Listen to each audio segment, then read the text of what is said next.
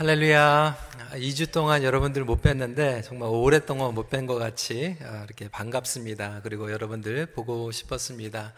오늘 또 대면 예배로 또 예배를 드리지 못하지만 아, 가정에서 아, 또 온라인으로 동일한 마음과 또 자세로 예배 드리시는 우리 성도님들 한 가정 한 가정마다 주님의 이름으로 문안하고 또 축복합니다.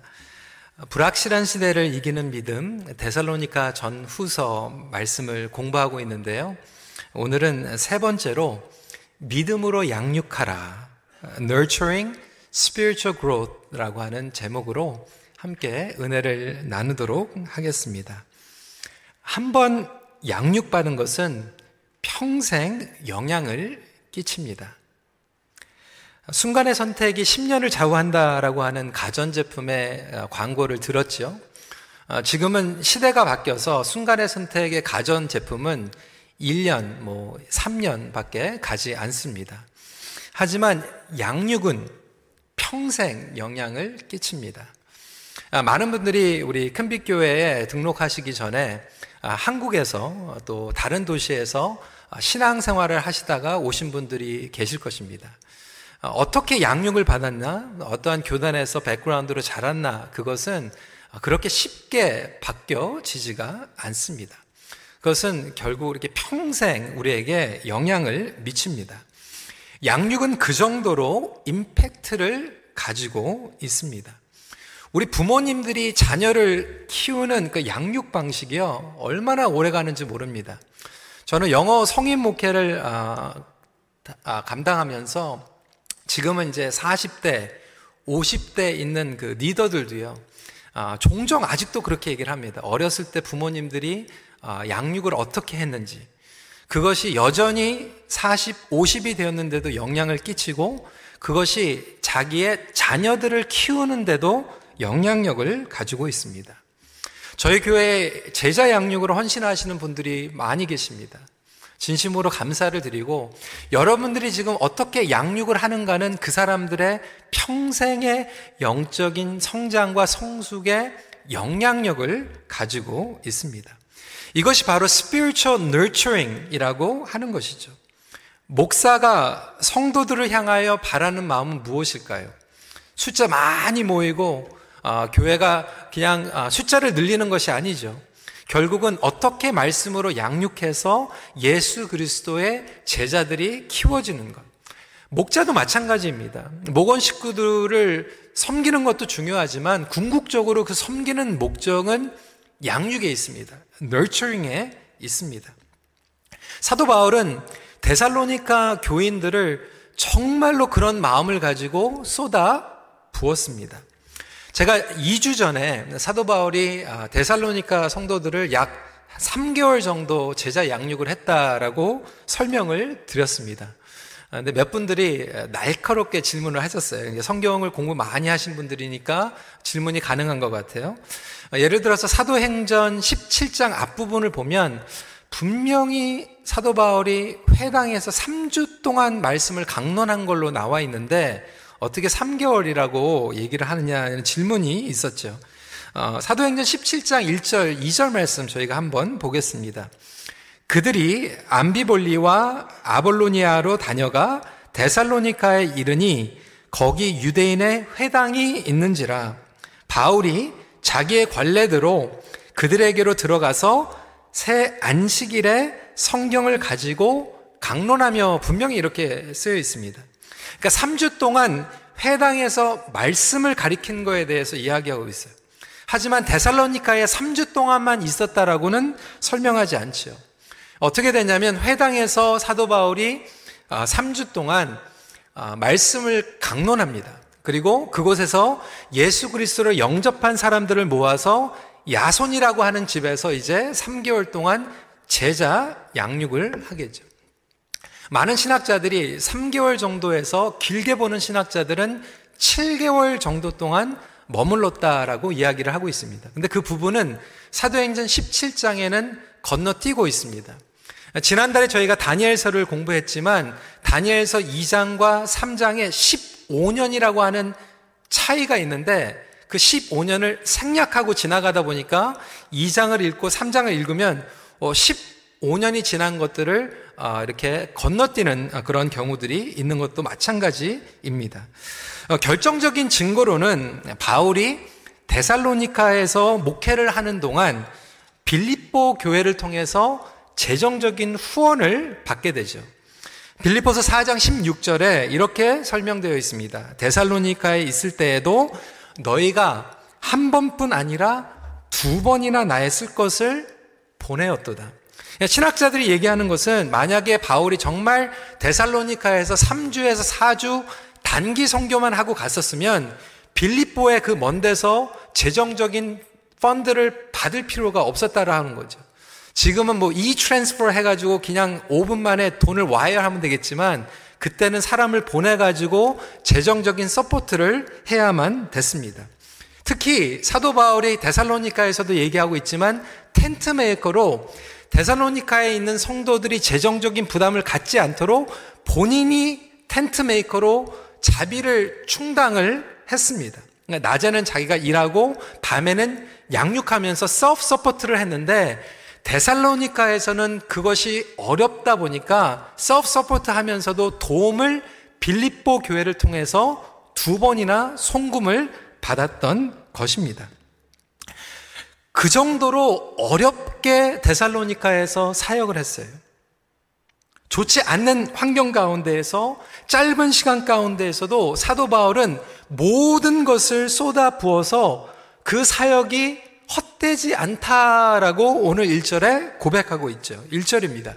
형제들아, 우리가 너희 가운데 들어간 것이 헛되지 않은 줄을 너희가 친히 아노니. 여러분, 어떻게 이런 고백이 나올까요? 사도 바울은 3개월 동안 아니면 길게 7개월 동안 사역을 하면서 단순히 그들을 선교 대상으로 보지 않았어요. 전도 대상으로 보지 않았어요.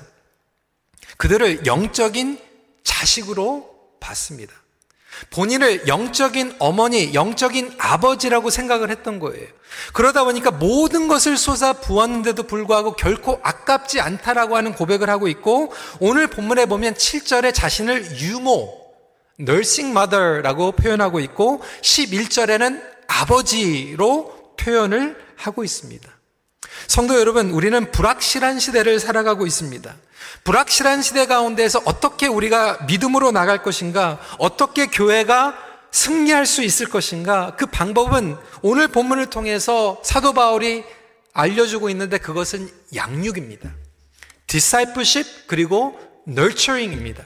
우리가 온전히 말씀으로 양육하고 nurturing 하지 못하면 이 불확실한 시대를 우리는 헤쳐 나갈 수가 없습니다. 결국은 이 팬데믹을 통하여서 어려움을 통하면서 우리가 검증받고 있는 거예요. 어떻게 양육했는가? 어떻게 훈련 받았는가? 제가 우리 교회 리더십들에게, 목자, 목녀들에게 계속해서 지금 어려운 시간에 강조하고 있는 부분이 바로 그거예요. 지금에만 훈련 받을 수 있는 것들이 있습니다. 전쟁 때에만 훈련 받을 수 있는 것이 있고, 재난 때에 훈련 받는 것들이 있습니다. 하나님께서는 반드시 지금 이 시즌에 우리에게 훈련하고 양육하고 있는 것들이 있기 때문에 그렇습니다. 그러면 그냥 키우는 게 아니라 잘 키워야 되죠. 우리 부모님들이 우리 자녀들을 어떻게 양육할 것인가? 목자들이 목원 식구들을 목회자가 그리고 선교사가 어떻게 양육할 것인가? 이 자세에 대해서 오늘 사도 바울이 이야기하고 있는데 세 가지에 대해서 얘기하고 있습니다. 영어로 제가 설명드릴게요. motivation, expectation, invitation이에요. motivation, expectation, invitation입니다. 이 세 가지에 대해서 같이 말씀을 나누도록 하겠습니다. 첫 번째로 motivation, 마음의 동기를 점검해야 합니다. 3절과 4절에 바울의 동기에 대해서 정확하게 설명하고 있어요. 우리의 권면은 간사함이나 부정에서 난 것이 아니요 속임수로 하는 것도 아니라 오직 하나님께 옳게 여기심을 입어 복음을 위탁받았으니 우리가 이와 같이 말함은 사람을 기쁘게 하려 함이 아니요 오직 우리의 마음을 감찰하시는 하나님을 기쁘시게 하려 함이라. 사도 바울은 데살로니카 성도들에게 짧은 시간 동안 몇 개월밖에 안 되는 시간이지만 양육하면서 그 모리베이션, 동기가 너무나도 분명했어요.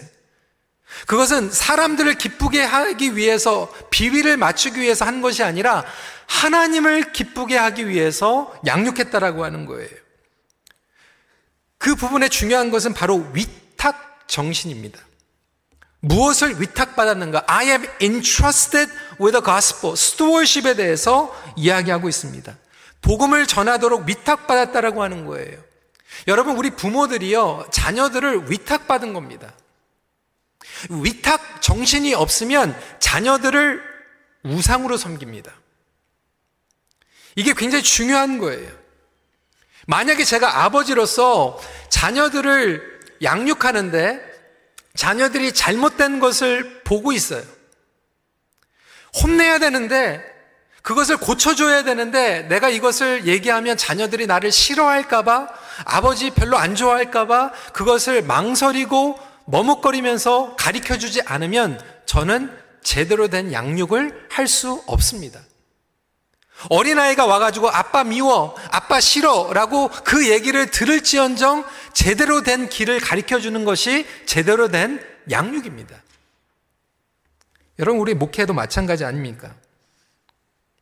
사도 바울은 짧은 시간 동안 양육을 하는데 눈치 보지 않았어요. 이 마음의 동기는 너무나도 중요합니다. 자녀를 양육할 때에도 목장을 섬길 때에도 선교지에 나가서도 전도를 할 때도 이 마음의 동기가 얼마나 중요한지 모릅니다. 달라스 윌더드 교수님은 우리 transformation 영적인 변화가 일어나기 위해서는 반드시 모리베이션 동기의 변화가 일어나야 된다라고 설명하고 있어요. 내가 왜 예배를 드리는가? 이 동기가 너무나도 중요해요. 내가 예배를 드려서 물질적으로 기복신앙으로 성공하고 축복받기 위해서 예배를 드리는가? 내가 섬길 때 사람들한테 인정받아가지고 직분받기 위해서 섬기는가? 내가 스티커 받으려고 전도하고 있는가? 이 동기는 너무나도 중요하지. 선교에도 마찬가지입니다. 병원을 세우고 학교를 세우고 양로원과 고아원을 섬기는 것도 중요하지만 그거보다 가장 본질적인 것은 그 가운데 예수 그리스도의 일꾼을 세우는 것입니다. 생전 처음으로 복음을 듣는 곳인데 집을 오픈하고요. 복음을 받아들이고 세례를 받는 사람들이 있어요.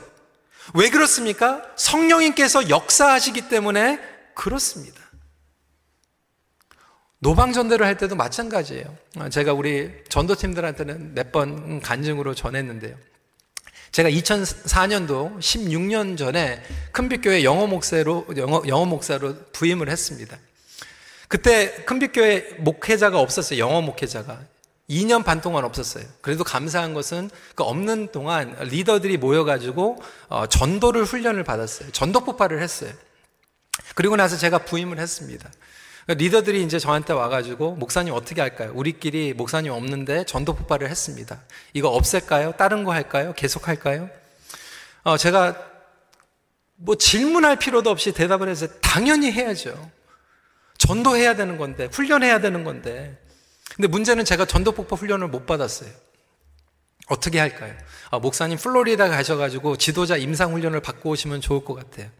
제가 그걸 사양했어요. 아닙니다. 제가 직접 여러분들에게 훈련을 받겠습니다. 그래서 훈련생으로 들어갔어요. 훈련자 있죠. senior trainer 있죠. junior trainer 있죠. 그리고 제가 훈련생으로 이제 들어갔어요. 아, 그거 시험 보는데 스트레스 받더라고요. 그래도 목사인데 100점 받아야 될 거 아니에요. 밤새고 외웠습니다. 그러고 나서 이제 문제는 OJT를 나가는데 mall에 가가지고 이제 전도를 해야 되는데 얼마나 기도가 나오는지 몰라요. 목사, 하나님, 영접해야 되지 않겠습니까? 몇 주를 그렇게 간절하게 그냥 간절하게 기도를 하고 가가지고 말씀을 전하고 전도를 했어요.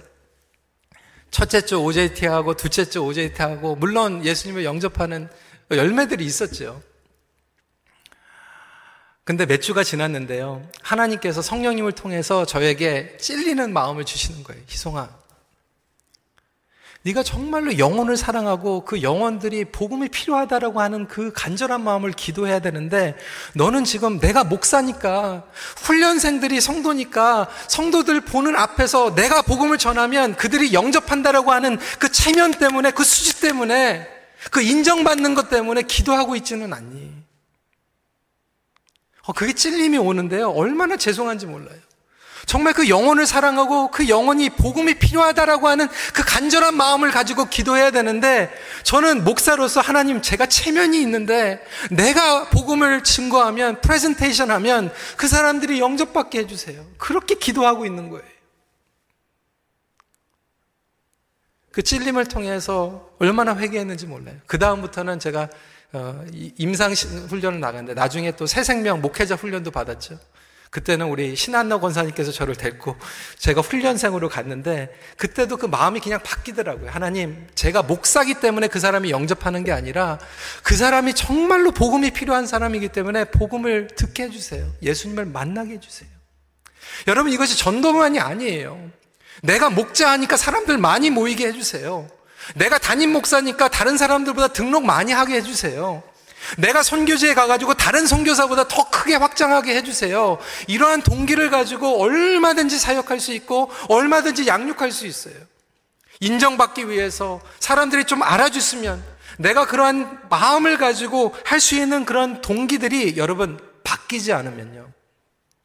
진정한 양육은 일어날 수가 없습니다. 우리 부모님들도 마찬가지예요. 여러분들 자녀들 왜 양육합니까? 그 동기가 무엇입니까?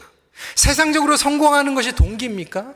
정말로 예수 그리스도를 따라가는 제자로 양육을 해야 되는데 예수님을 따르지 않으면서 세상을 따르고 세상을 잘 따르다 보니까 세상에서 성공한 거 가지고 자랑한다라면 혹시 우리도 예수 그리스도를 따르는 제자가 아닐 수 있다라고 하는 거예요.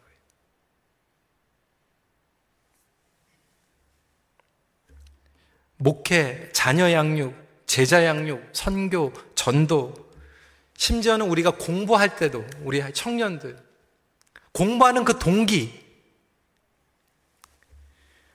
사도 바울은 3개월 동안 양육했지만 확실하게 양육할 수 있었던 비결은 뭐냐면 동기가 분명했어요. 나는 눈치 보지 않는다. 하나님 말씀 본질을 가지고 양육한다. 그래서 교회가 성도가 든든하게 세워질 수 있도록 양육한다.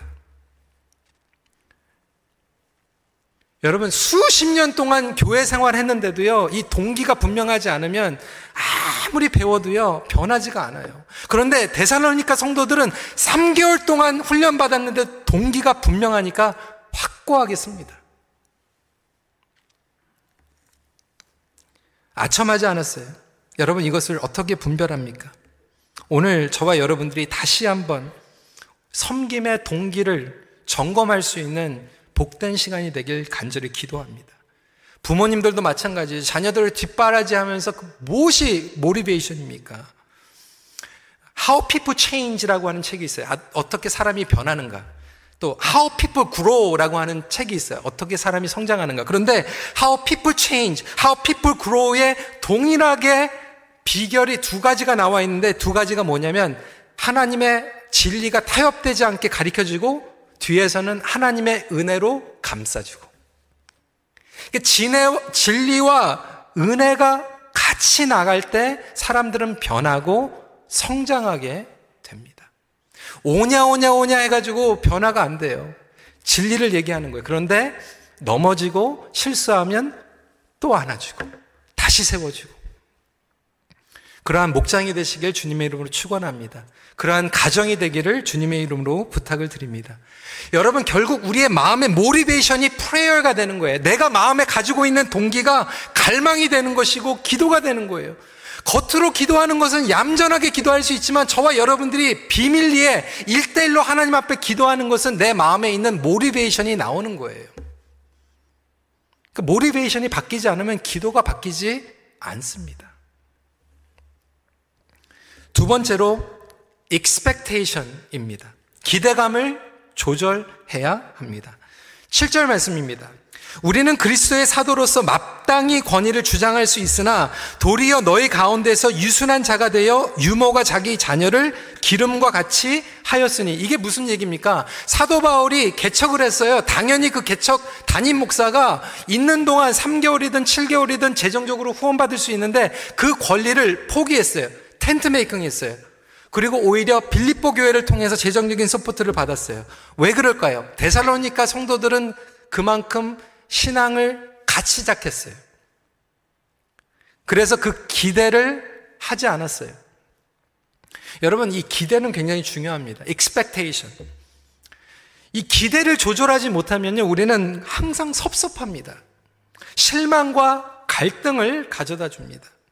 잘못된 기대와 어긋난 기대는 갈등과 실망을 가져다 줄 수밖에 없습니다. 여러분, 프렌십도 마찬가지 아닙니까? 여러분, 프렌십, 우정 가운데에서 서운한 관계들이 있을 거예요. 여러분, 왜 서운합니까? 왜 실망합니까? 기대만큼 못하니까 서운한 거예요. 심지어는 자녀들을 키우다가도 부모님들이 서운합니다. 실망합니다. 이 기대치 못하는 그런 관계들이 있는 거죠. 늘 상처받는 분들이 있어요. 그런데 상처를 받는 이유가 왜 그렇습니까? 우리는 나름대로 열심히 하거든요. 100% 쏟아붓는 게 아니라 어떤 분들은 정말로 200%, 300% 쏘아 붓으세요. 목장에 정말 200% 쏘아 붓는 목자들이 계세요. 자녀들에게 정말 300%막 그냥 간까지 꺼내가지고 쏟아 붓는 분들이 계세요. 그런데 자녀들이, 모건 식구들이 그만큼 알아주지 않거든요. 그만큼 보답하지 않거든요. 그러니까 서운한 거예요. 마음이 상하는 거예요.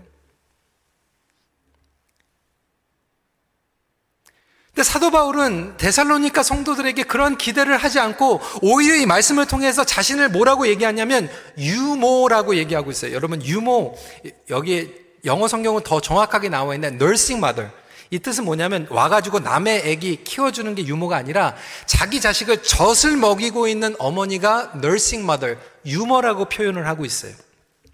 사도 바울이 왜 자신을 유머라고 얘기했을까요? 젖먹이 아기를 둔 엄마. 젖먹이 엄마가 갖는 기대는 다릅니다. 계산하면서 젖먹이지 않아요. 오, 아침에 먹였는데 아기가 thank you 안 했거든요. 엄마 고마워요. 안 해요. 웃어주면 좋은데 오히려 기저귀 갈아주더니 막 울어요. 조건을 달지 않아요. 상처받지 않아요. 여러분, 갓난아기 키우면서 갓난아기한테 상처 받는 엄마는 없습니다. 기대가 다르기 때문에 그래요.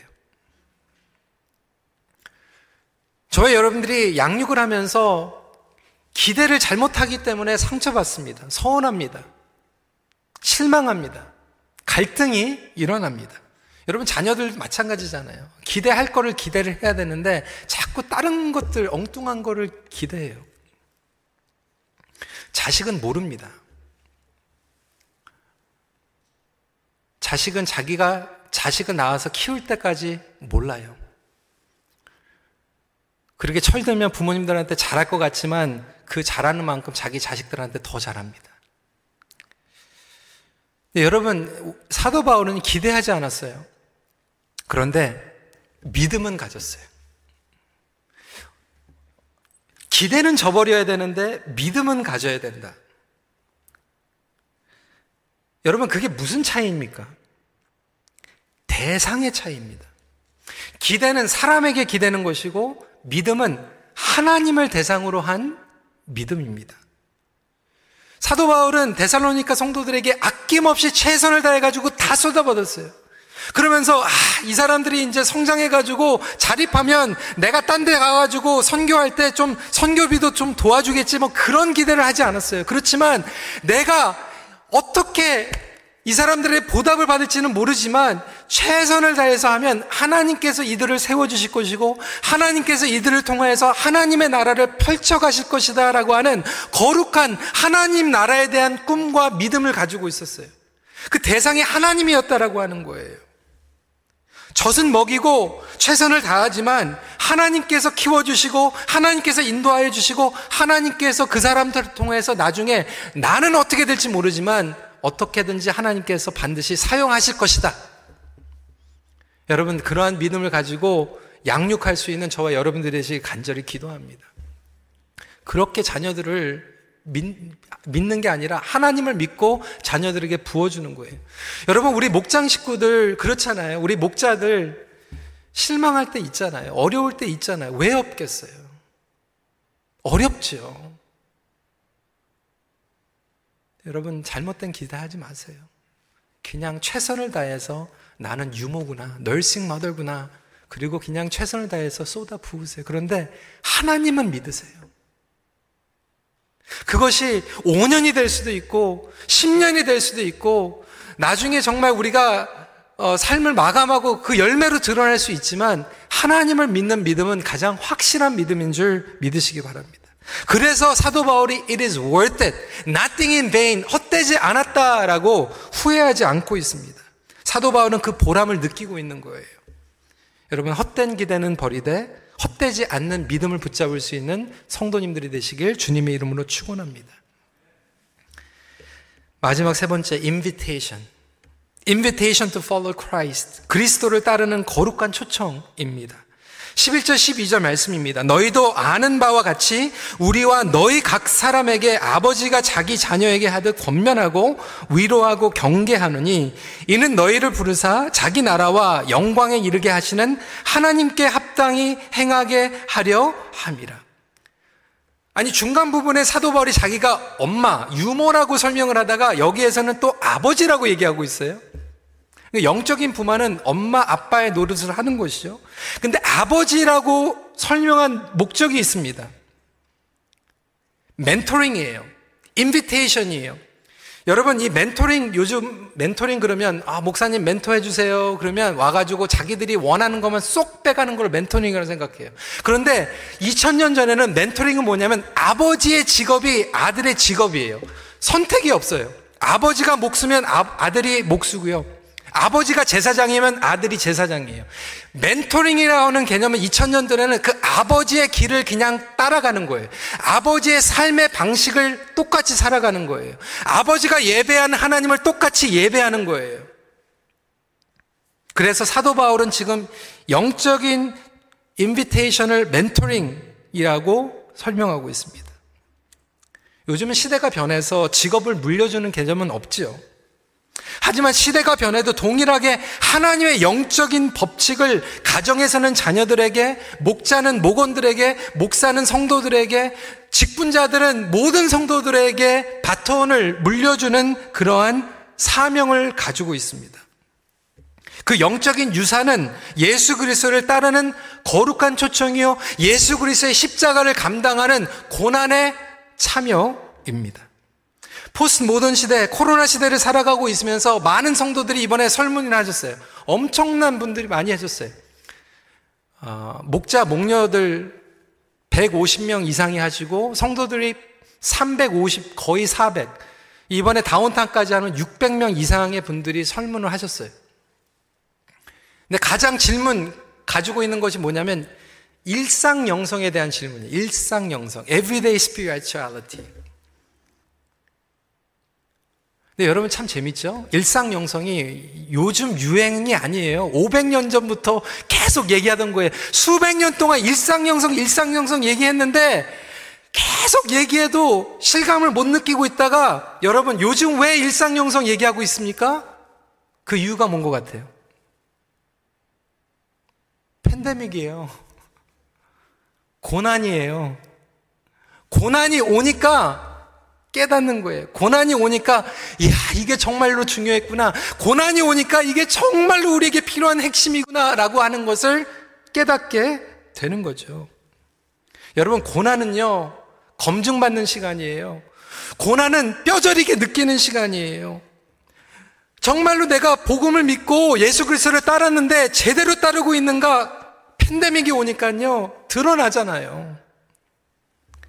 이것을 가장 확실하게 실제적으로 경험할 수 있는 것이 가정을 통한 양육이고 목장을 통한 양육이에요.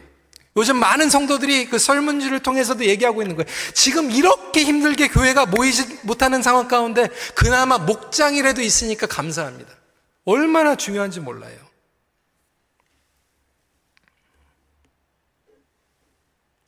네, 여러분, 오늘 14절 말씀에 보니까요.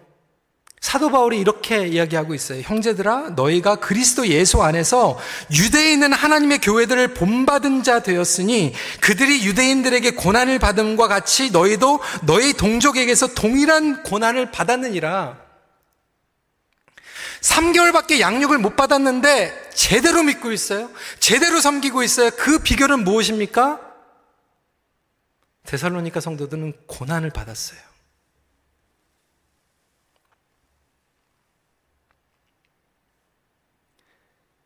그 갓을 감당했던 비결은 고난이었던 영광의 고난에 참여했을 때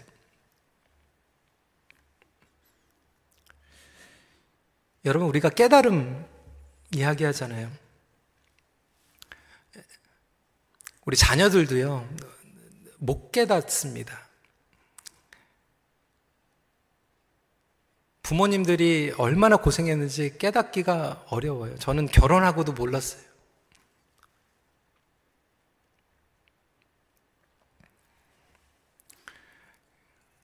할까 말까 얘기 고민하다가 1부 때도 했는데 뭐 3부 때도 얘기를 할게.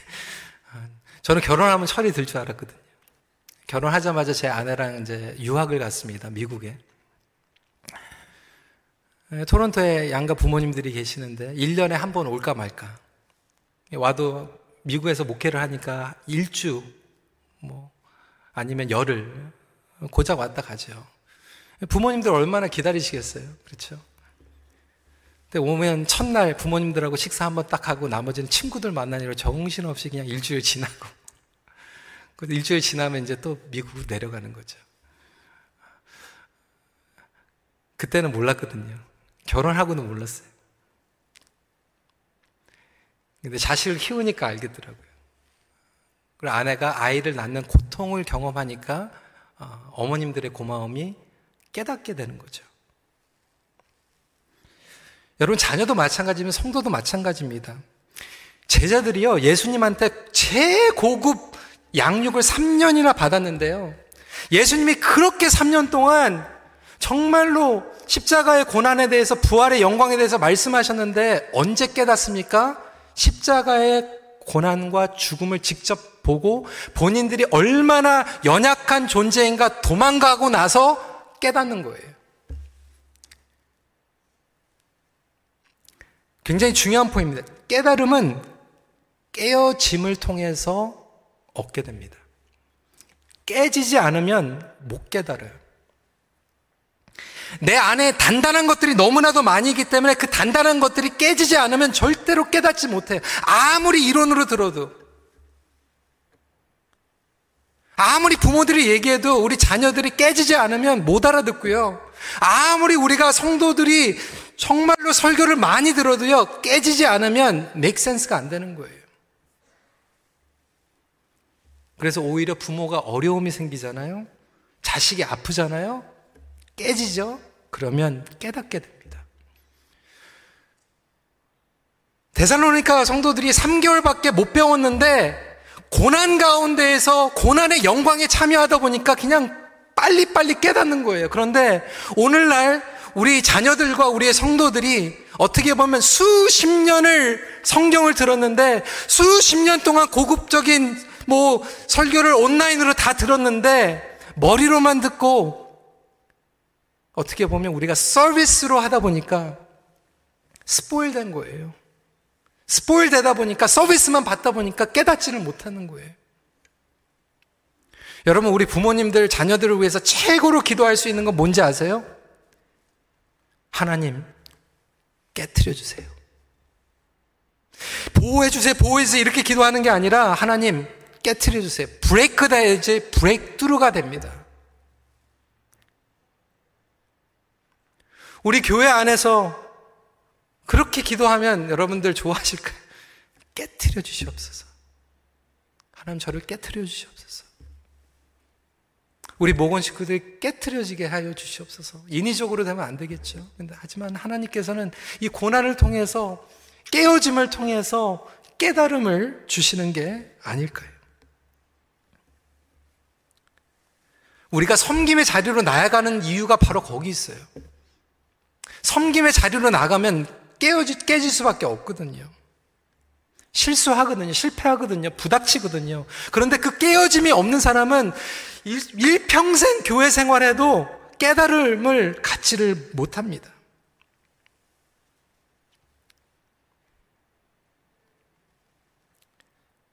우리가 성도들을 어떻게 목양해야 될까요? 중재직자들, 직분자들, 우리 목자들 어떤 모습으로 나아가야 될까요? 실패를 두려워하지 마십시오. 실패를 통해서 하나님께서는 우리에게 깨달음을 주십니다. 하지만 명심하십시오. 그럼에도 우리에게 확신을 주십니다. 나는 넘어져도 하나님께서 다시 일으켜 주심을 믿으시기 바랍니다. 여러분 지금 힘든 상황 가운데 있습니다.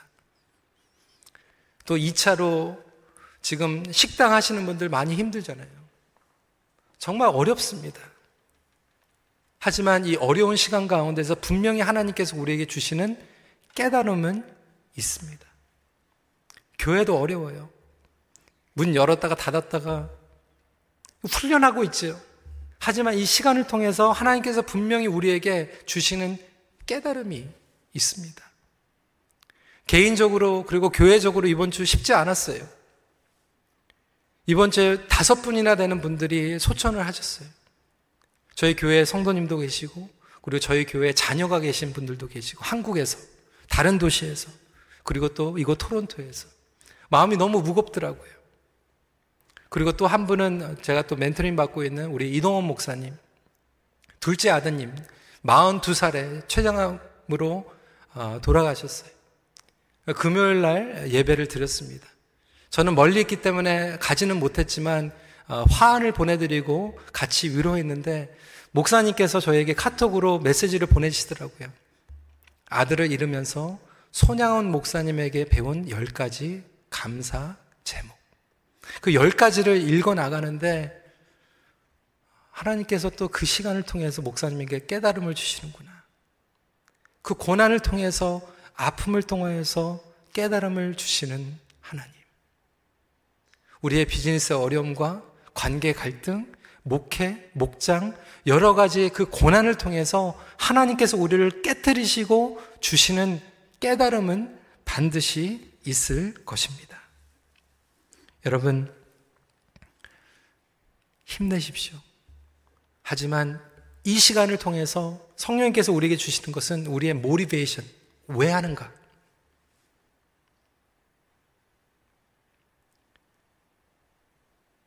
무슨 기대를 가지고 있는가? 그리고 어떠한 인비테이션을 우리가 초청을 받았는가? 되새기는 그러한 시간이 되기를 기도합니다. 여러분, 제가 교회에서는 목회자고 집에서는 아버지입니다. 근데 저희 부모님, 저희 어머니에게는 아들이에요. 전화 통화를 하든 직접 뵈면 제가 기댈 수 있습니다. 편하게 얘기할 수 있어요. 그 생각이 들더라고요. 저희 어머님, 부모님 얘기하는 게 아니에요. 우리 아버지에게는 제가 항상 평생 기댈 수 있는 우리 아버지의 아들입니다. 오늘 일부 때도 어르신들 많이 나오셨는데 어르신들한테도 그래서 이게 80, 90 되시는 어르신들도 여러분들도 평생 하나님 아버지에게는 자식이에요.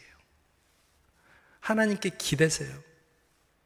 그리고 여러분들을 하나님께서는 평생 양육하고 계십니다. 고난을 통해서도 양육하시지만 자식을 통해서도 양육하시고 계시고 심지어는 손주, 손녀들 보시면서도 하나님께서 여러분들을 양육하고 계시고요. 목장을 섬기면서도 여러분들을 양육하고 계시고 밖에 나가서 일터에서도 여러분들을 양육하고 계시고 전도하고 선교하면서 여러분들을 양육하고 계세요. 그 양육을 통해서 평생 주님과 가까워질 수 있는 저와 여러분들이 되시고 그 양육 가운데에서 받는 치유가 있을 거예요. 힘이 있을 거예요. 치유 받으세요. 용기 얻으세요. 여러분 그것을 받아야지만 여러분들도 다른 사람들에게 양육해 줄 수 있어요. 그 널처링을 해줄 수 있는 저와 여러분 그리고 이 팬데믹을 통해서 오히려 정말로 구멍들이 보일 때 그것들을 메꿔나가고 양육할 수 있는 그러한 큰빛 교회가 되기를 간절히 기도합니다. 말씀을 마칩니다. 불확실한 시대일수록 확실한 믿음의 양육이 필요합니다. 같이 기도하겠습니다.